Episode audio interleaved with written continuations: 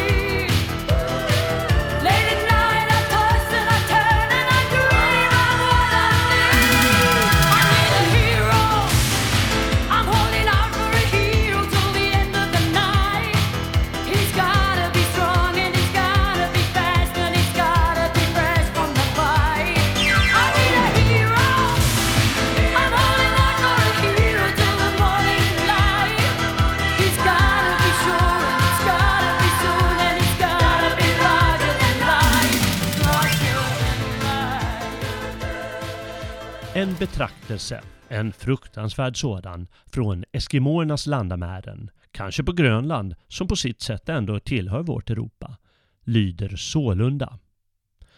Du som är främling här ser oss bara lyckliga och utan bekymmer.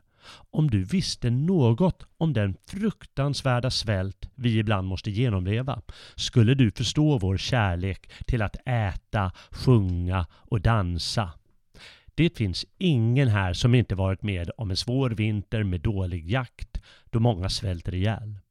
Vi förvånas aldrig då vi hör att någon dött av svält. Vi är vana vid det och vi förebrår, förebrår ingen. Man blir sjuk, dåligt väder förstör jakten, en snöstorm blåser igen sälarnas andningshål. Jag såg en gammal klok gubbe hänga sig. Hellre än att dö av svält ville han dö för egen hand. Men innan han dog fyllde han munnen med sälben. På det sättet var han säker på att han skulle få mycket mat i de dödas rike. En vinter, när vi nästan förgicks av hunger, födde en kvinna sitt barn. Folk låg runt omkring och tynade bort av svält. Och vad kunde hennes barn förvänta sig av livet här på jorden? Och hur skulle hon föda det? Hennes bröst var alldeles igentorkade av svält. Så ströp hon sitt barn, lät dess kropp frysa och åt sen av den för att kunna rädda sitt eget liv. Senare lyckades någon fånga en säl och hungersnöden var över för den gången. Modern överlevde, men hon blev aldrig som förr. Hon var som förlamad därför att hon hade ätit av sin egen kropp. Sånt händer människorna. Vi vet det. Vi har gått igenom det själva. Vi dömer ingen. Men hur ska någon som äter varje dag kunna förstå det här? Förstå den förtvivlan som kan gripa en som svälter? Det enda vi säkert vet är att vi alla vill leva. Leva. När eskimoerna upplever sådana perioder av svält, när Moder Jord, eller Moder Hav kanske passar eskimoerna bättre, är nyckfull, när naturen väntar allt för länge med att låta fiskstimmen, sälflockarna, valrossarna, valarna och andra delikatesser återvända till jaktmarkerna. Då har stammens shaman, Angakoken, en livsavgörande uppgift. Livsavgörande. Han och några till ur stammen tar sig till en hydda eller en iglo eller en grotta, vad det nu finns, där det finns ett hål i marken eller isen så att havet är blottat. Det sistnämnda är helt nödvändigt. Där genomförs nu en seans. Shamanen stämmer upp en magisk sång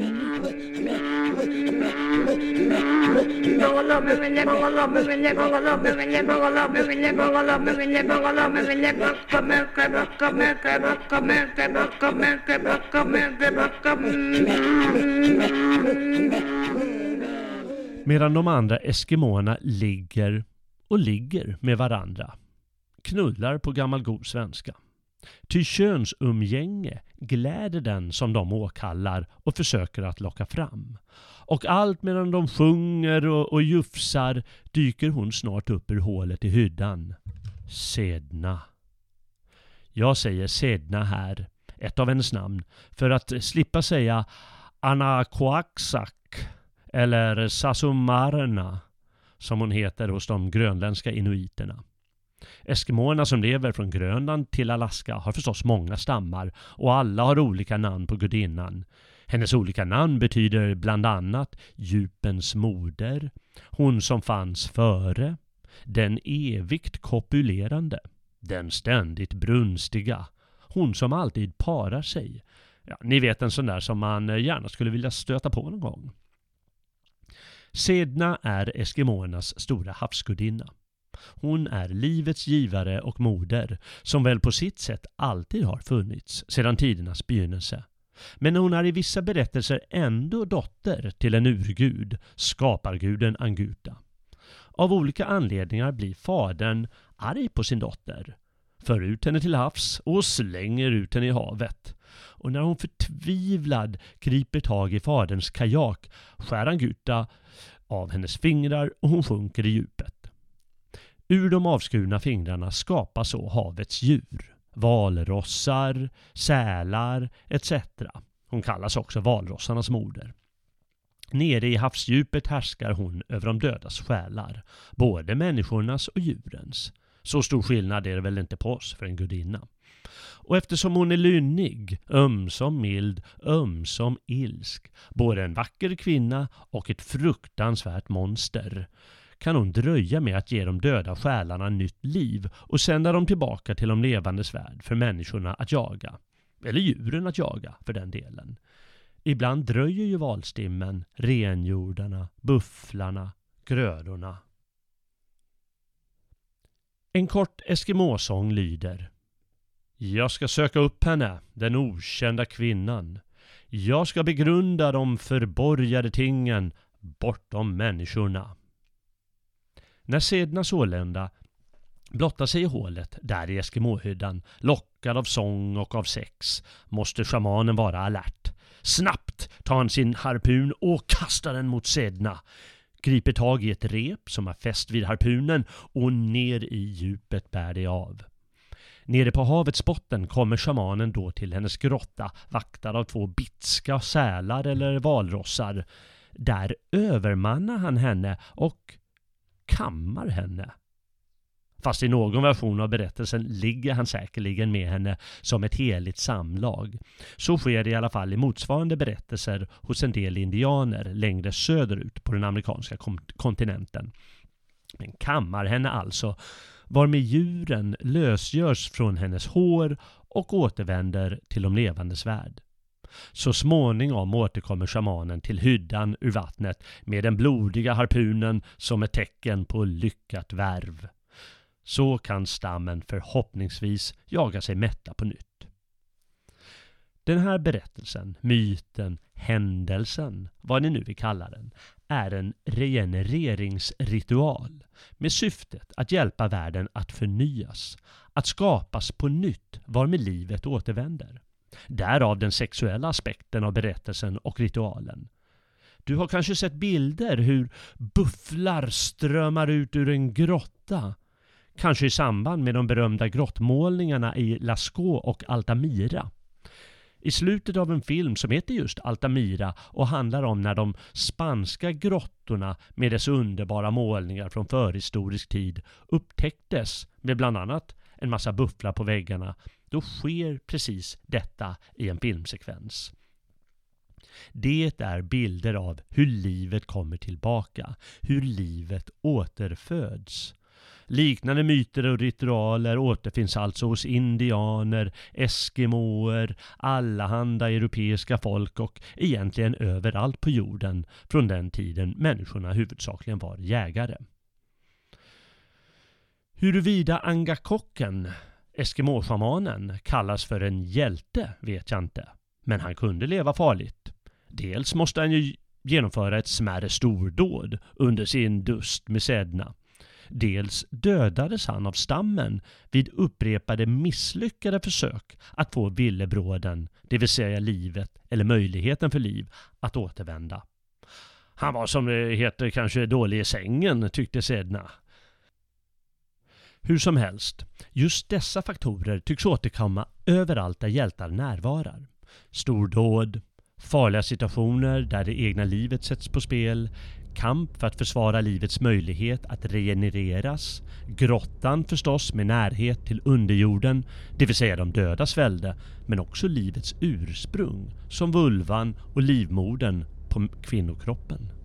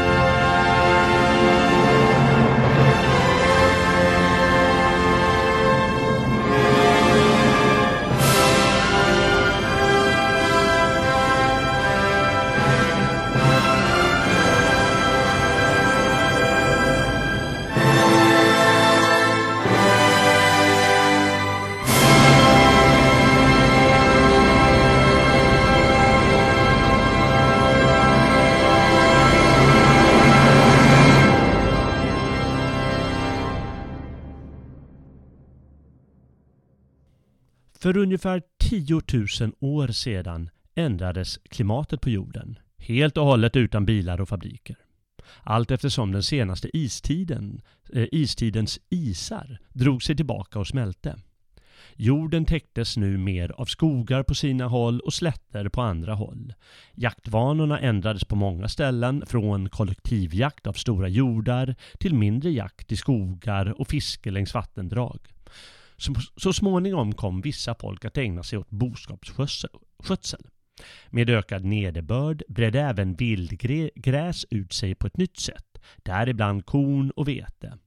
I Främre Orienten lärde människorna sig att tämja grödor.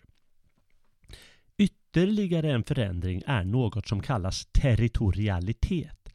En starkare bundenhet för stammar vid bestämda territorium. Ett hem. Därmed kom, får vi anta, ett större främlingshat, eller åtminstone stark misstänksamhet mot främlingar att råda.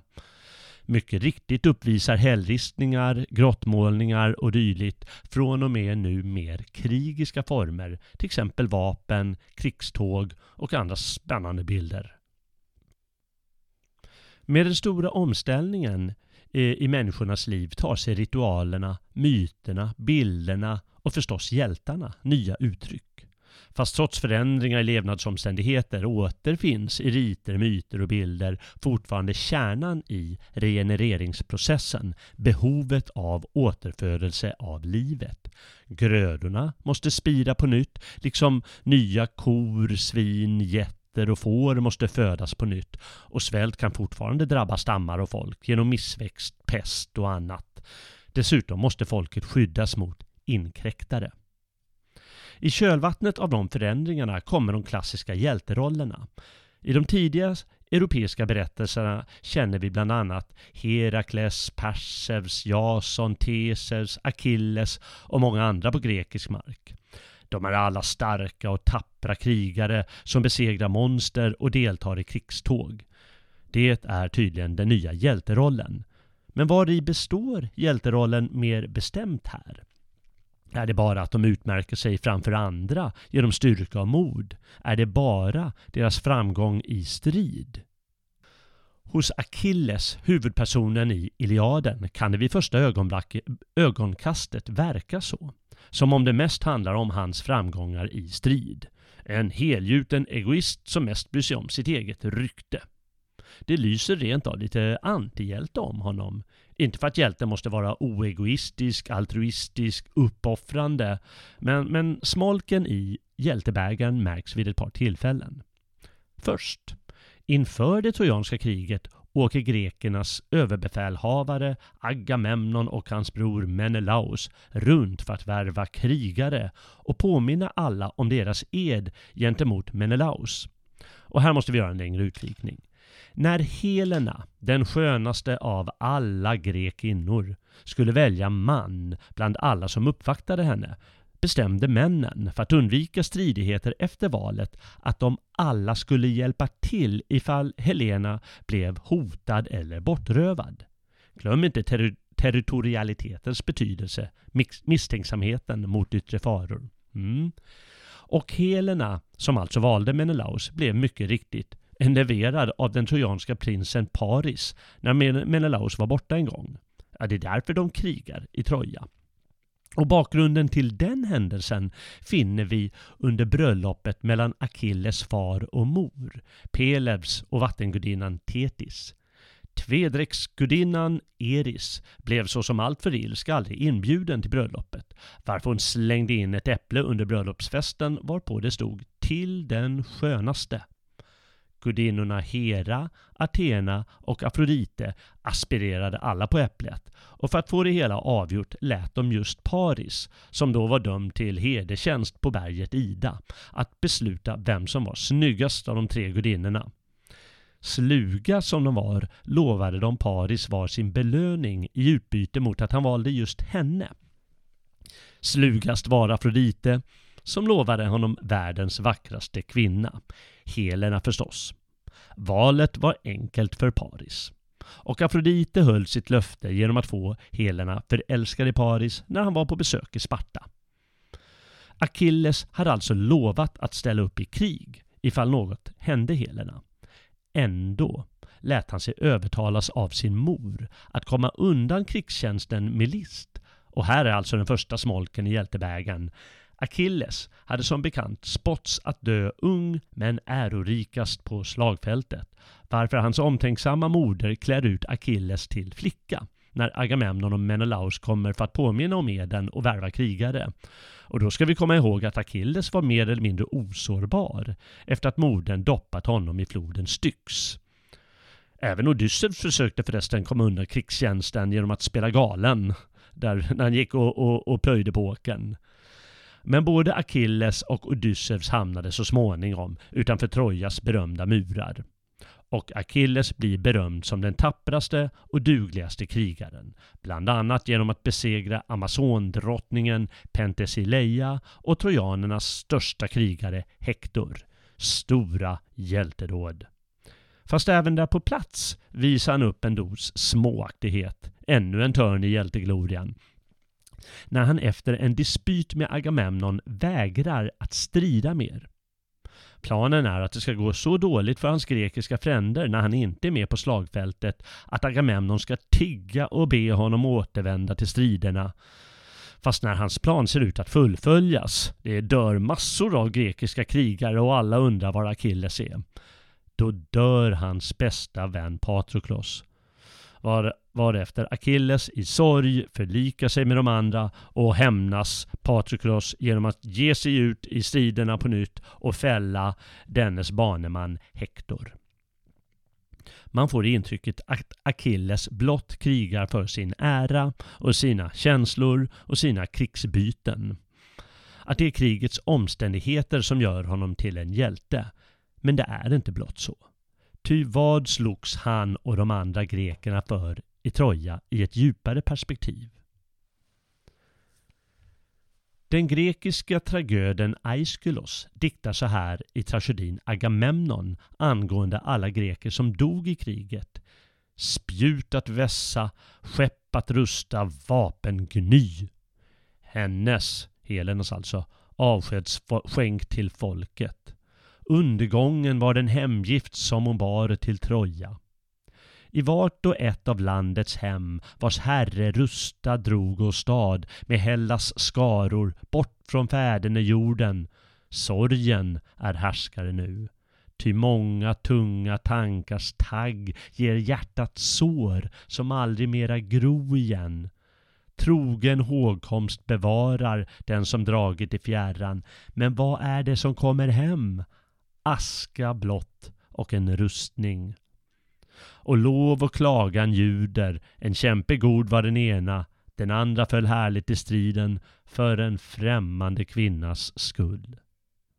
Aiskylos var ingen påhejare av kriget, fastän han var med och kämpade mot perserna när de försökte invadera Hellas åren 490 och 480 f.Kr.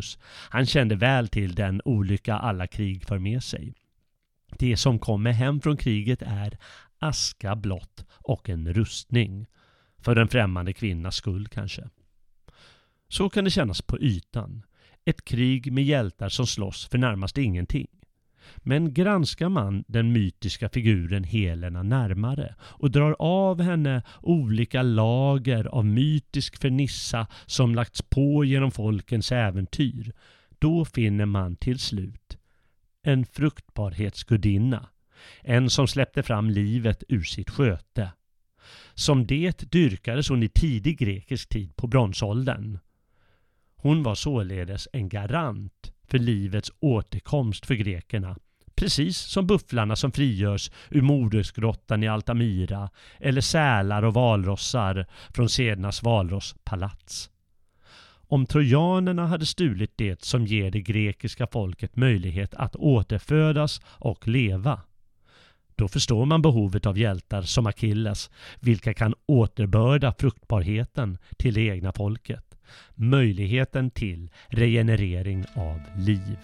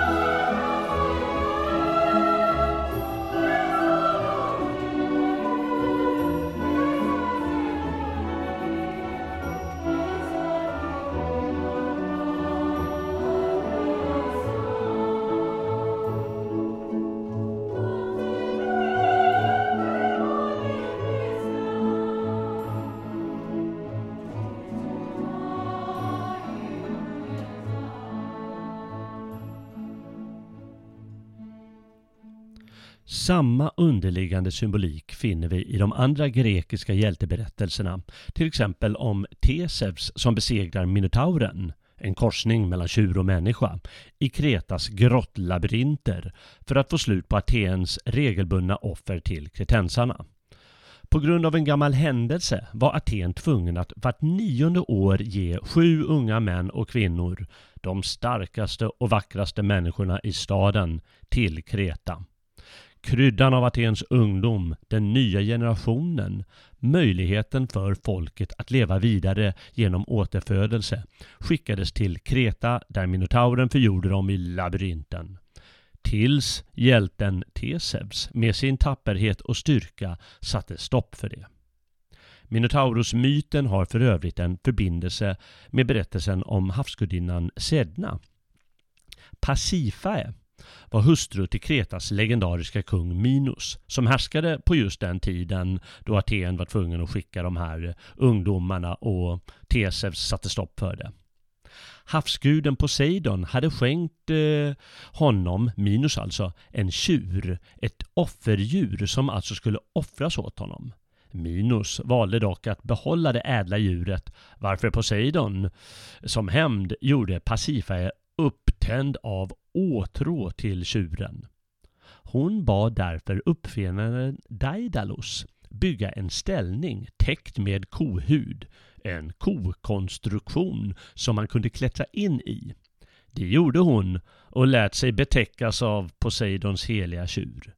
Frukten av den något hiskeliga förbindelsen blev just monstret Minotaurus, som betyder Minos tjur. Den bisarra kärleksakten är en variant av det heliga samlaget, hieros gamos på religionsvetenskapligt språk, alltså grekiska. Liksom Eskimåschamanens möte med Sedna resulterade i ett heligt samlag. Modergudinnan blir ibland vild av kättja omättlig på både människor och djur och älskar med sin paredros sin bror eller son eller liknande och efteråt händer det att hon sliter honom i stycken. Myten finns i varianter över hela världen. Sednas kättja, vildhet och akt med angakocken, eskimåschamanen, är väl en sådan variant. Gudinnan är själva livet, det evigt flödande, medan den befruktande guden, Paredros, är den ständigt borttynande och därur på nytt uppblomstrande växtligheten eller flockarna och stimmen som flyr bort och återvänder i ett evigt kretslopp.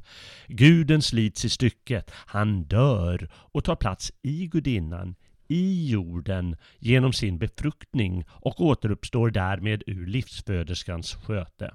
Samlaget är både dödsbringande och livsregenererande. I myten om Pasifae, Minotaurus och Theseus har det skeendet delats upp på allehanda figurer. Däribland hjälten Theseus som blir den som dödar, som slår ihjäl Paredros-figuren nere i grottlabyrinten i jordens inre, varmed livet kan spira på nytt. Atens ungdom är räddad. Det atenska folket kan föröka sig och leva, gro, spira, frodas. Liknande mytiskt innehåll går att finna i de andra grekiska hjältesagorna om Herakles, Jason, Bellerofon, Persevs med flera. Romarna använder den grekiska myten om trojanen Eneas som flyr det fallande Troja för att så småningom, efter många äventyr och hjältedåd, lägga grunden för ett nytt boende för sitt folk, Rom alltså, som därmed kan leva vidare, återfödas. Hjälten får folket att kunna återfödas, att leva vidare.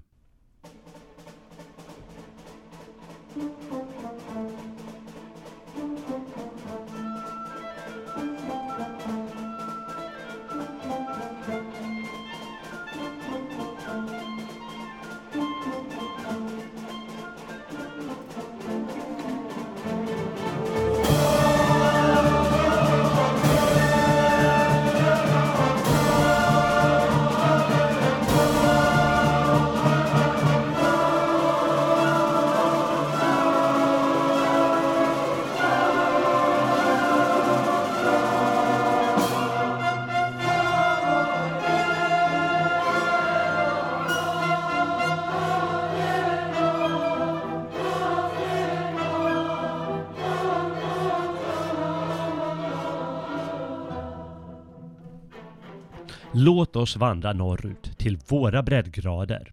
Ty vi har också krigiska hjältar, proppfyllda av mod och styrka. Störst av dem alla var Sigurd Fafnesbane som dödar draken eller ormen Fafner från jordens inre, en grop han har grävt för värvet. Ormar är vanligtvis förknippade med modegudinnan, vilket ger oss en hint. Sigurd träffar i sagan snart valkyrien Segerdriva, lagd inom en eldring som bara han vågar rida in i. Man får anta att de genomför någon form av Heros Gamos uppe på bergstoppen vid världens ände. Senare byter hon i myten gestalt till Brynhilde, som så småningom låter dräpa Sigurd, så som modegudinnan gör med sin parodrosälskare. Liksom i Tesevs och Achillesmyten har den här myten transformerats och fått, fått olika skikt. Men de huvudsakliga delarna är närvarande. Själva grundproblematiken i Sigurdmyten är för övrigt den förbannade drakskatten. Förbannelsen är det rubbade kosmos. Växtligheten som inte gror som den ska, jordarna och stimmen som inte återvänder till jaktmarkerna. Sagan om Sigurd Vattenspane är i mångt och mycket en regenereringsmyt med en hjälte i centrum. En annan mytisk hjälte i den germanska litteraturen är Beowulf, som av allt att döma lever i något svenskt rike och troligen alltså var svensk. I sin ungdom hörsammar Beowulf rykten som säger att danernas rike är antastat av ett hiskeligt monster. Så han far dit för att visa prov på sitt hjältemod och sina förmågor. Danernas kungahall attackeras gång på gång av utbölingsanden Grendel. Ett fruktansvärt troll som hatar deras sång och dans och gamman, det vill säga deras frodighet och välgång som folk. Grendel bryter sig upprepade gånger in i hallhuset och dödar en mängd krigare.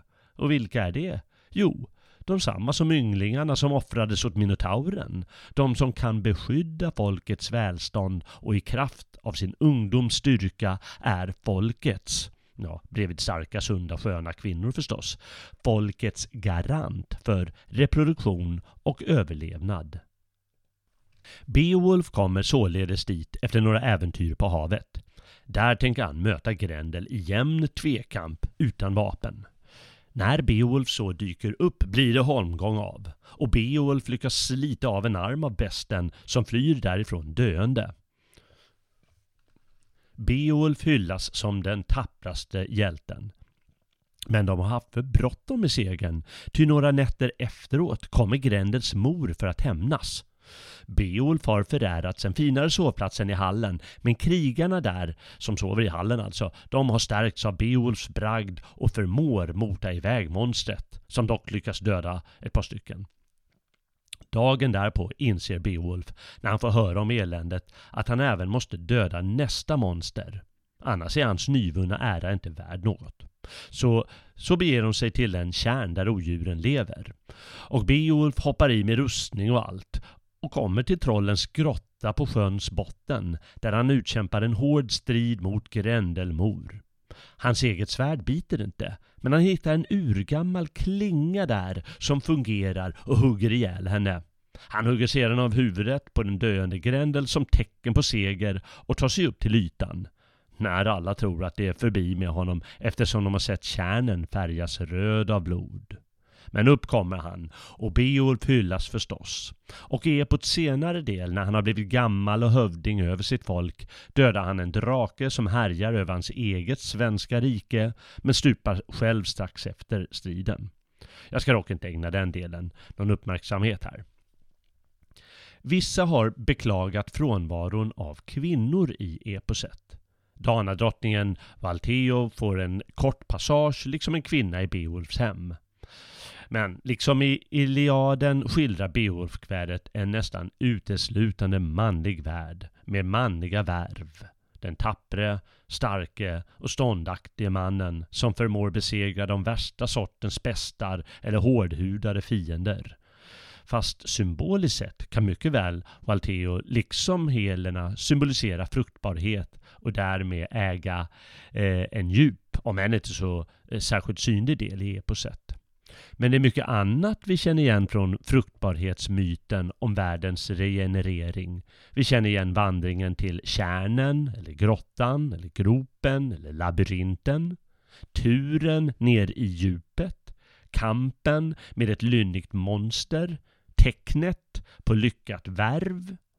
Det är samma händelser som shamanens kamp för att återbringa jaktbyten, att få naturen att alstra och skapa på nytt. Skillnaden i Beowulfs-kvädets eh, fall är att Grendel enbart är ett slämt monster och inte en modergud som Sedna. Fast myterna har som tidigare sagts en förmåga att mutera på mångahanda sätt och ändå äga sin djupa logik. I många mytologier måste en gud eller hjälte besegra ett kaosmonster, en urgud eller urgudinna, som trots att hon har varit med och skapat världens varelser förhindrar fortsatt alstring i naturen. En symbol för naturen som löper amok. Zeus besegrar Kronos och Tyfon, Indra besegrar ormarna Vrtra och Danu, där Danu är mor till Vrtra, precis som familjen Grendel. Oden och hans bröder skapar världen av Ymer, Babylonias Marduk besegrar Tiamat. På det sättet har för övrigt vissa tolkat hjälte, eh, Beowulfs hjältemod som en allegori för kamp mot vulkanutbrott och invaderande stammar som härjade världen och Norden på 500-talet. Myterna har alltså en förmåga att muteras och passa in i nya tider och anpassas efter nya folk.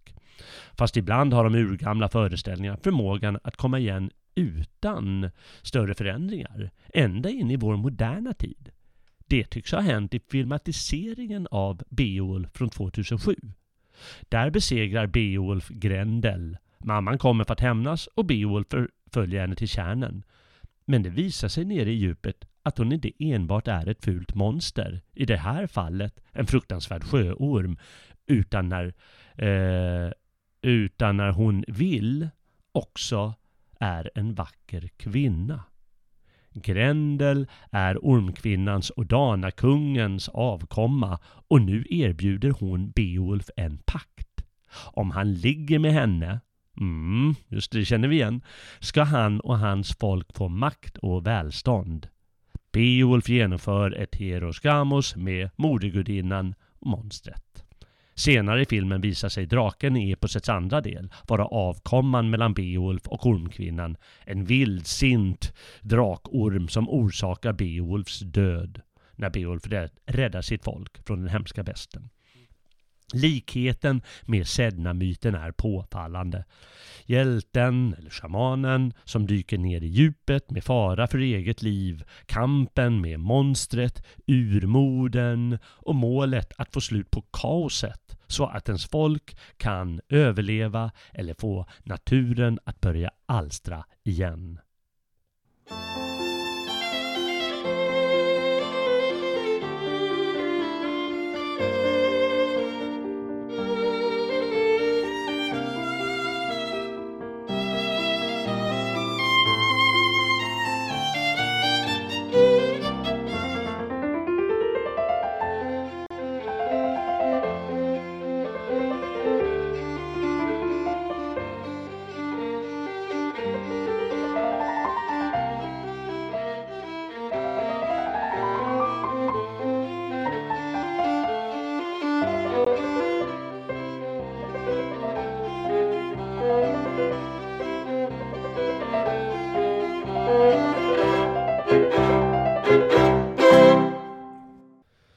Låt oss göra en tillfällig sammanfattning av hjältens roll och behovet av hjälten.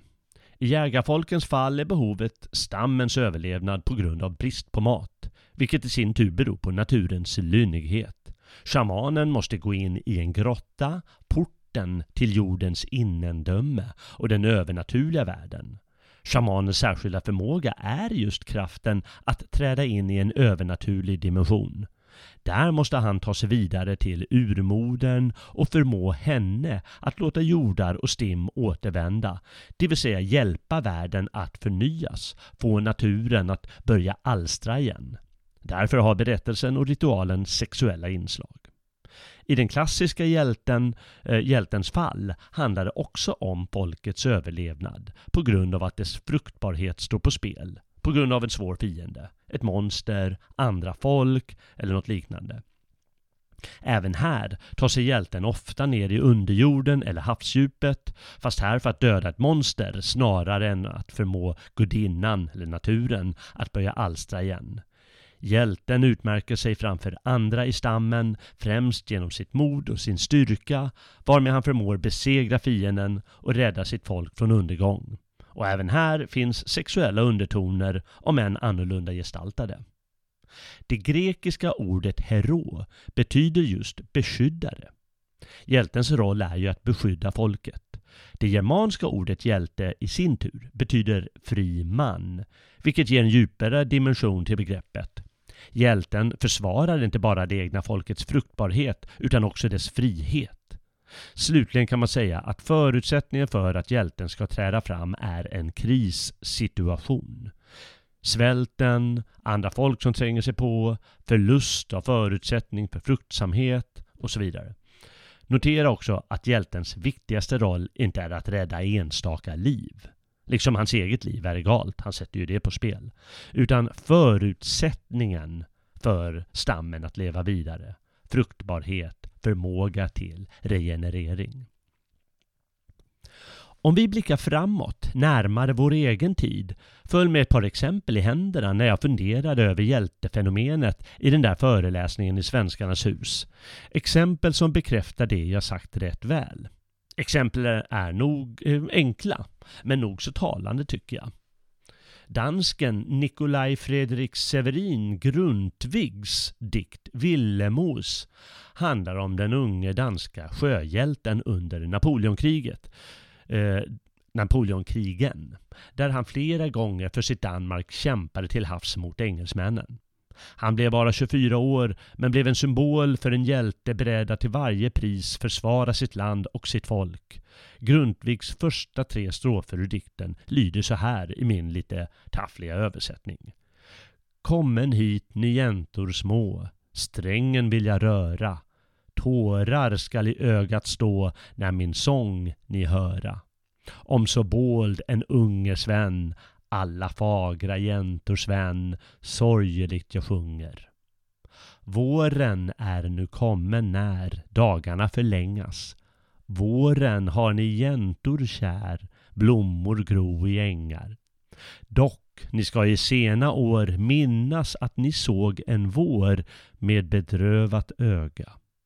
Ack, för att sig upp ur jord blommor kunna tränga vissnade en blomst i nord vi ska minnas länge. Villemos var blommans namn och är glömmas sådan man mitt i blomsterflocken.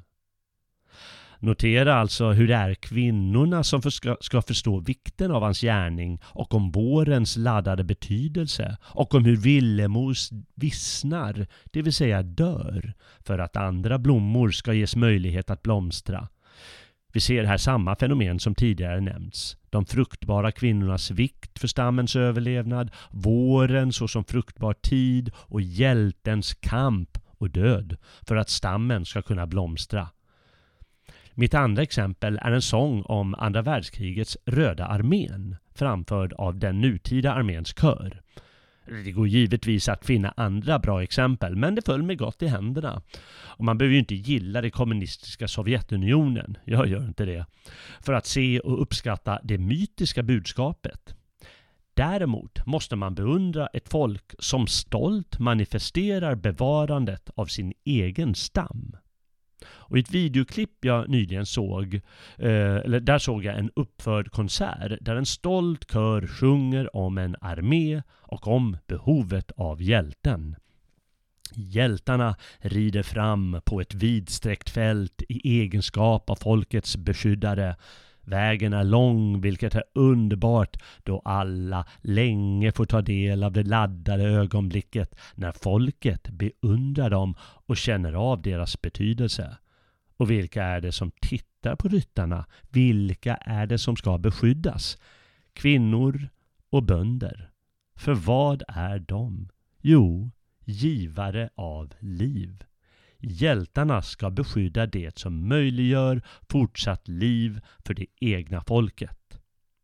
I Sverige har den välkända ryska sången efter ett studentspex blivit en berömd dryckesvisa vid namn Livet är härligt passande nog. Men den ryska titeln eh, Poljusko Pole kunde på svenska heta Sång över fälten. Här några talande rader ur visan. Å fälten, de vida fälten, Hjältarna rider över fälten, Röda arméns hjältar på den långa slingrande vägen. Se flickor, vi är redo att möta fienden. Vi är väktarna idag. Å flickor, torka era tårar. Låt vår sång ljuda högre.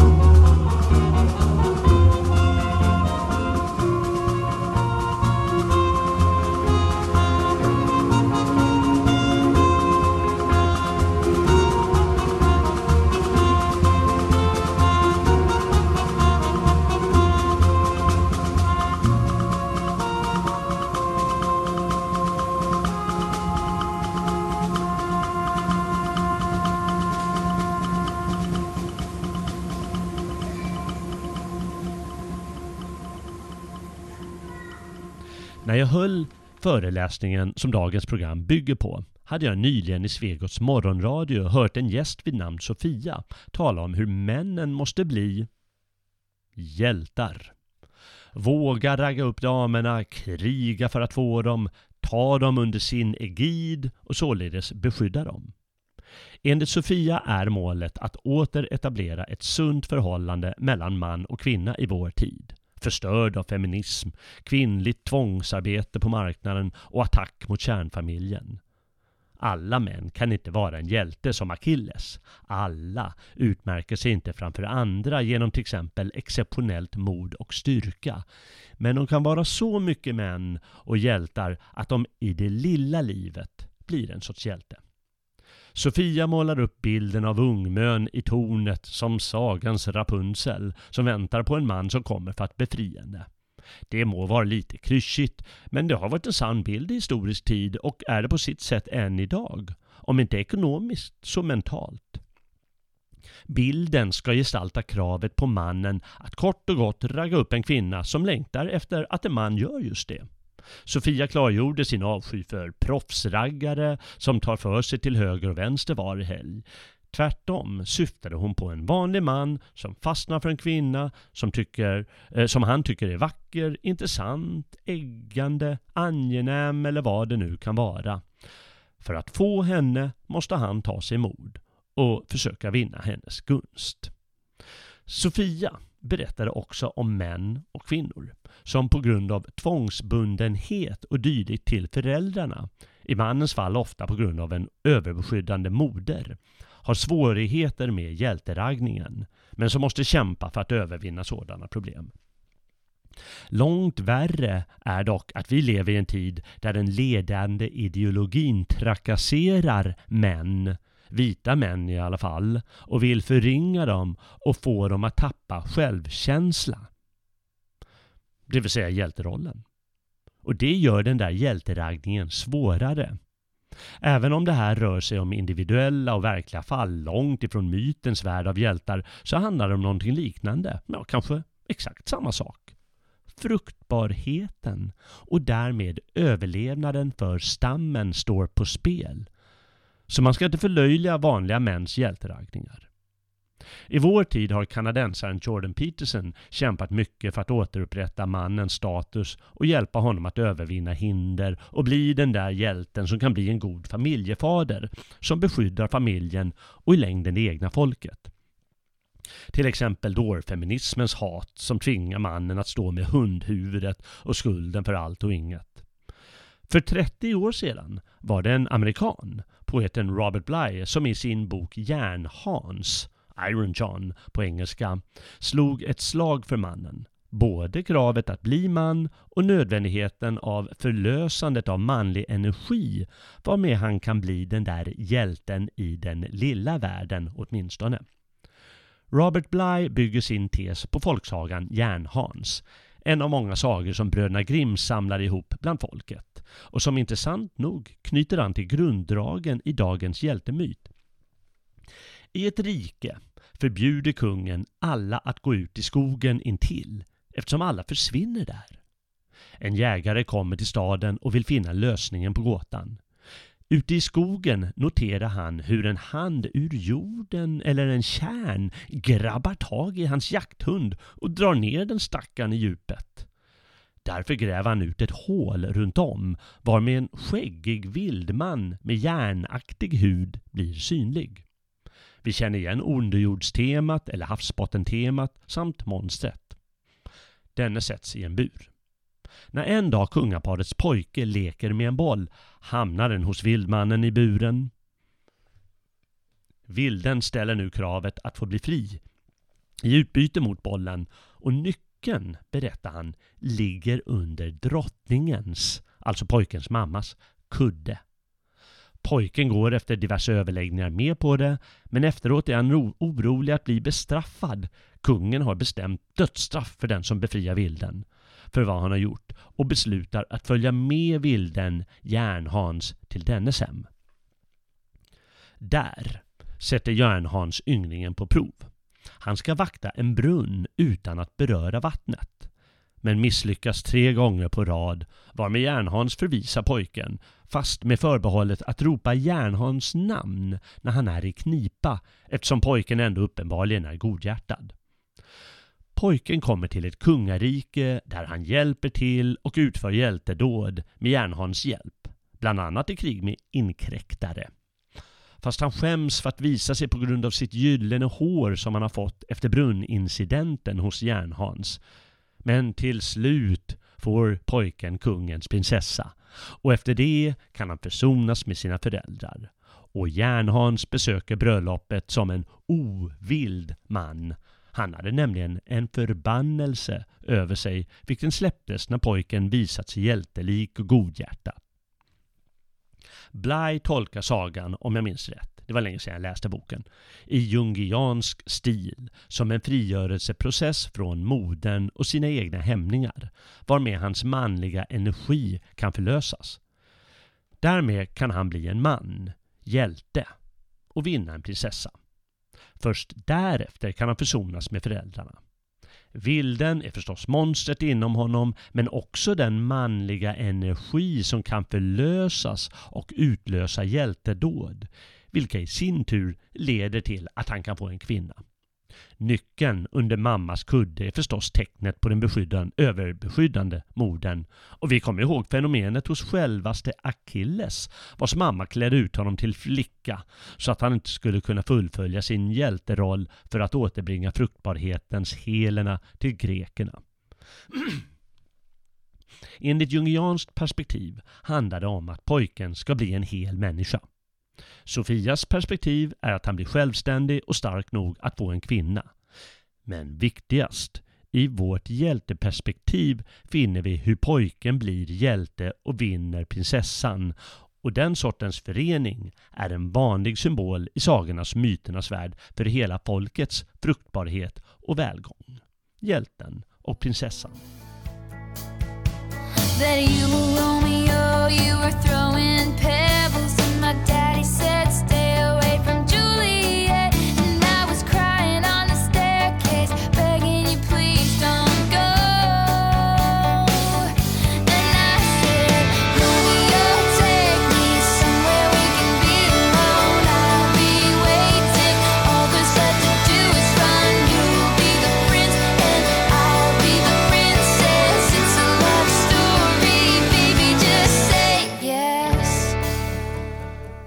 Vår tid är ganska antiheroisk. Det är svårt att hitta tydliga hjältar idag. Bland annat på grund av ondsint media som vägrar lyfta fram, lyfta fram sanna hjältar. Till exempel sådana som vid skjutningar i dagens Sverige eller USA eller Frankrike kastar sig in i händelserna med fara för eget liv men med den intuitiva känslan att beskydda kvinnor och barn. Man kan leta bland politiker och finna en Viktor Orbán vars huvudsakliga politiska gärning är att försäkra sig om det egna folkets frihet och fruktbarhet. Man skulle kunna ta till sig Henrik Jonassons texter i Nationalisten och Motpol. Han menar att svensken måste bli heroisk på ett sånt där lite barbariskt utspejsat sätt som en annan Herakles, viking eller romare som rövade sabinskorna för att få den egna stammen att föröka sig med ett homeriskt skratt på läpparna. Gammalt hederligt brudrov. Och varför inte? Lite avsocknes rasblod tvättas väl ut efter ett par generationer. Ja, det är inte så lite befriande att läsa den där Henrik Jonasson ibland. Här är ett stycke. Det gamla Sveriges skönhet och storhet finns inte längre. Gamarna hackar redan på hennes lik. Men vi finns. Vi som älskar det vackra och det storslagna. Och denna kärlek kan inte komma från ett ruttnande lik. Det är solens rike som ropar på oss. Himlen som väntar på att få blomma. Gud som vill leva och dö igen. Vi som känner himlen flöda genom vårt eget blod, vi är inte svenskar utan den första arien, född på nytt. Det är Achilles, Teser, Sigurd och Beowulf som skriker ut Jonassons ord till oss. Och vi känner igen allting med eh, död och återuppståndelse, hjälten. Ja, det är fantastiskt. Däremot, i dagens Sverige har vi en statsmakt uppbackad av journalister, akademiker, kändisar och ett politiskt korrekt etablissemang som bryr sig föga om unga svenska kvinnor som skändas och rent av uppmuntrar till skändning. Som om atenarna med glädje skickade iväg de bästa ungdomarna till Minotauren. Invandrare har bussats i mängder till festivaler där de kan få sitt lystmäte mättat. Efter fruktansvärda våldtäkt får, får de många gånger mjölkstraff. Ingen bryr sig om de otaliga ungdomsrånen och förnedringssituationerna. Listan kan göras lång om det inte vore så ohyggligt att uttala orden. Vi har en statsmakt som genom sin sjuka politik förnekar ungdomar att skaffa egen bostad och därmed kunna bilda familj i unga år. Vi har en statsmakt som uppmanar svenska ungdomar och unga vuxna att i hög grad undvika att få barn och om graviditet inträffar försöker förmå dem att abortera fostret. Vi har också en statsmakt som genom sin dårfeministiska politik har släppt lös ett fruktansvärt manshat. Vidare har vi en statsmakt som öppnar gränserna för inkräktare, som nonchalerar den instinktiva territoriala känslan vi har haft i 10 000 år. Alltså känslan av att vi har ett territorium, ett hem som är avgörande för oss och som vi måste beskydda mot inkräktare. Statsmakten gör detta i syftet att förstöra hemmastadheten varmed friheten, som förstås utgår från hemmet, den trygga platsen, berövas oss. Det är på grund av denna utsatta krissituation som vi alla vet att en hjälte står beredd runt hörnet som en annan Engelbrekt för att genomföra sina hjältedåd mot vår statsmakt och mot inkräktare. För att beskydda folkets frihet och fruktbarhet. Kanske är det du som har lyssnat som är den där hjälten. En ny Beowulf, en ny Teseus, Achilles eller Sigurd som räddar folkstammen, som får igång kosmos efter en tillfällig rubbning, som får naturen, det vill säga i det specifika sammanhanget ditt folk, att regenereras, att efter tillfällig död återuppstå. Av hela mitt hjärta hoppas jag att det är du som är hjälten.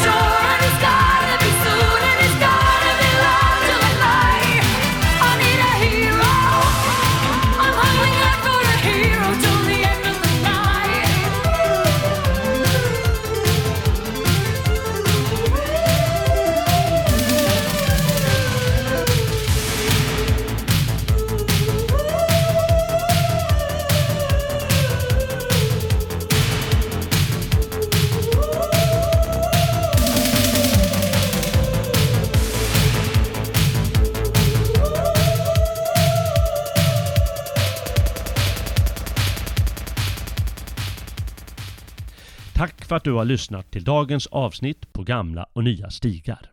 Om du gillar vad du har hört eller våra andra program på Radio Svegot, nätradio för fria svenskar, så får du gärna stödja oss med en prenumeration. För mer information om den saken, gå in på svegot.se och klicka på Teckna stödprenumeration. Då bidrar du till vår fortsatta utveckling och fler och bättre program. Jag heter Jalle Horn och tackar för dagens vandring här på gamla och nya stigar.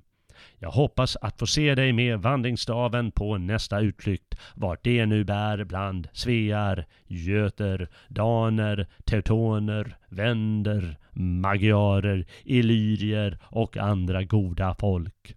Väl mött frände!